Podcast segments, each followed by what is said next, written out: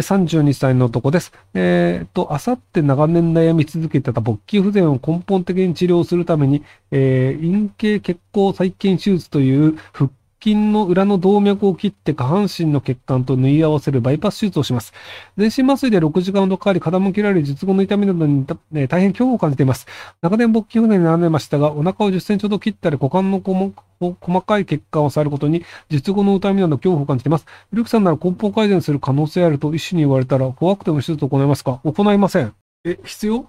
あの、その、うんと、子供が欲しいというのであれば、別にあの、陰形がなかったとしても、あの、試験管ベイビー的なものが作れたりするんですよね。なので、その、えっ、ー、と、なんか、パートナーを喜ばせたいのかどうかというのになるんですけど、あの、ぶっちゃけ、その、あの、棒がないと喜ばないと思い込んでいるのは、男性にありがちな、思い込みな気がするんですよね。あの、まあ、女性同士でやる人とか、あとなんかその女性風俗嬢の話とかを割とその、あの、まあ、書いてるやつとか見ると、あの、棒が入るかどうかとかってマジどうでもいいよねっていう人って結構いるんですよ。なので、別にそれは、なんか男性としてはそれが重要であるとかですね、その一本大満足さんとか思ってらっしゃると思うんですけど、別にあの、そんな棒重要じゃねえよっていう人って結構あるんですよ。もちろん、重要だと思う人もいると思いますよ。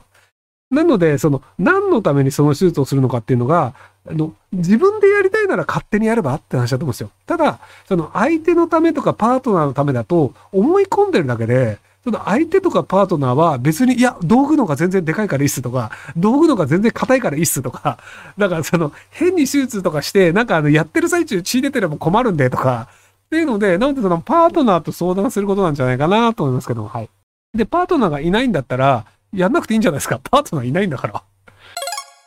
えー、年収夫400万、妻100万以内の子供2人、小2と年中の家庭です。夫が不倫をして現在離婚協議中となりました。録音で協議中に不倫を認めさせることもできました。えー、ただ、夫は今脳内を破綻畑なので、別れることに必死で、好きなもん持って行っていいから別れてって話を言われました。えー、これは録音できてません。えー、制裁するかも見事にせず、え車、家電通帳を持って養育付き6万もらう予定です。えー、訴えた方がもっと取れますか？内心辛いです。えっと、あの、今の段階でいくと、夫が毎月6万を確実に払うという保証がないので、えっ、と、裁判にしなくてもいいんですけど、弁護士さんを通して公正証書を作ってください。で、多分、月6万払わない可能性があります。で、あの、まあ、何でも持ってっていいっていうのであれば、1人当たり5万で月10万とかでも取れると思うんですよね。なので、弁護士さん通して公正証書で月10万円払うっていうので、で、あの、子供が両方が20歳になるまで月10万払うとか、子供が両方とも、あの、学校を卒業するまで月10万払うとかにしといて、で、子供があの大学行かなかったとしても、なんか通信制の安いとこ入れといて、通信制の学校行ってるから、まだあの学校通ってるから月10万ね、みたいな感じで、ずっと引っ張り続けるっていうのをやると、割とあの生活もしやすくなるんじゃないかなと思うので、なので、もう相手のことを信用してないのであれば、確実にお金が取れる手段っていうのをちゃんと考えた方がいいんじゃないかなと思います。公正証書っていうのは、あの、交渉人っていう人が作るんですけど、あの、裁判の判決と同じ威力を持ちます。なので、例えばじゃあ、契約書で月10万円払うっていう契約書を作ったとして、で、じゃあその払わないよって言って、その元旦那さんの会社に、この月10万円払うって言ってるんだから、給料を10万円分こっちにくれよって言っても、その会社は、その旦那さんに給料を払う義務はあるんですけど、その元奥さんにお金を払う義務は発生しないんですよ。で、じゃあ、差し押さえという手段を取ろうとすると、裁判をしないといけないんですよ。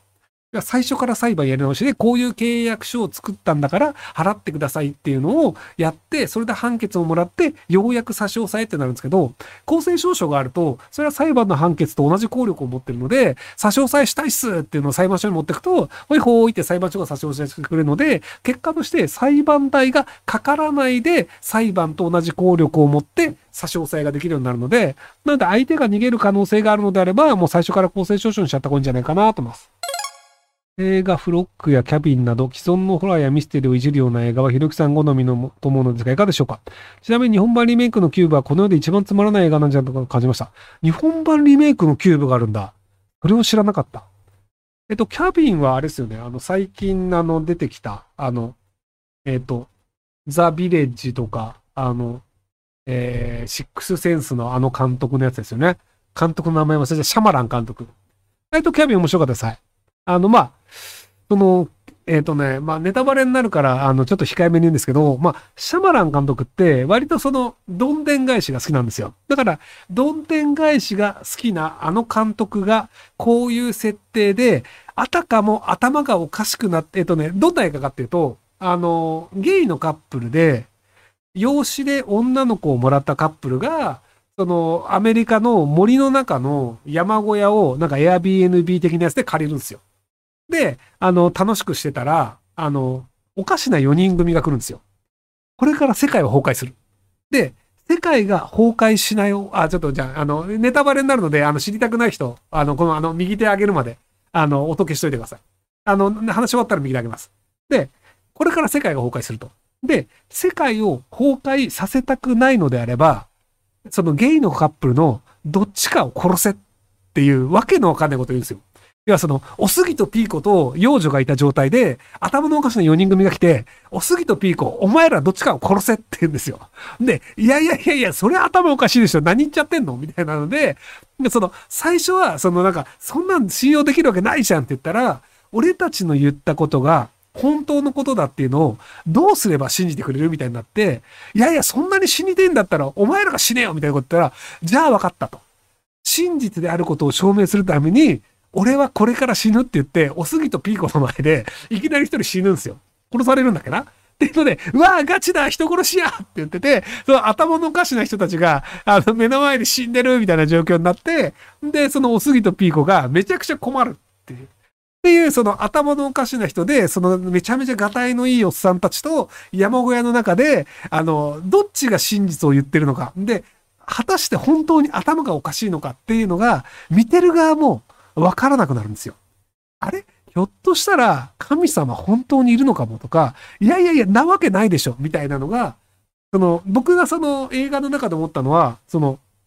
じゃあ、あなたがそれが真実だと信じるのがあれば、こういうことができますか？っていう質問をするだろうなと思って映画を見てたら、同じ質問をするんですよ。おすぎとピーコのどっちかが。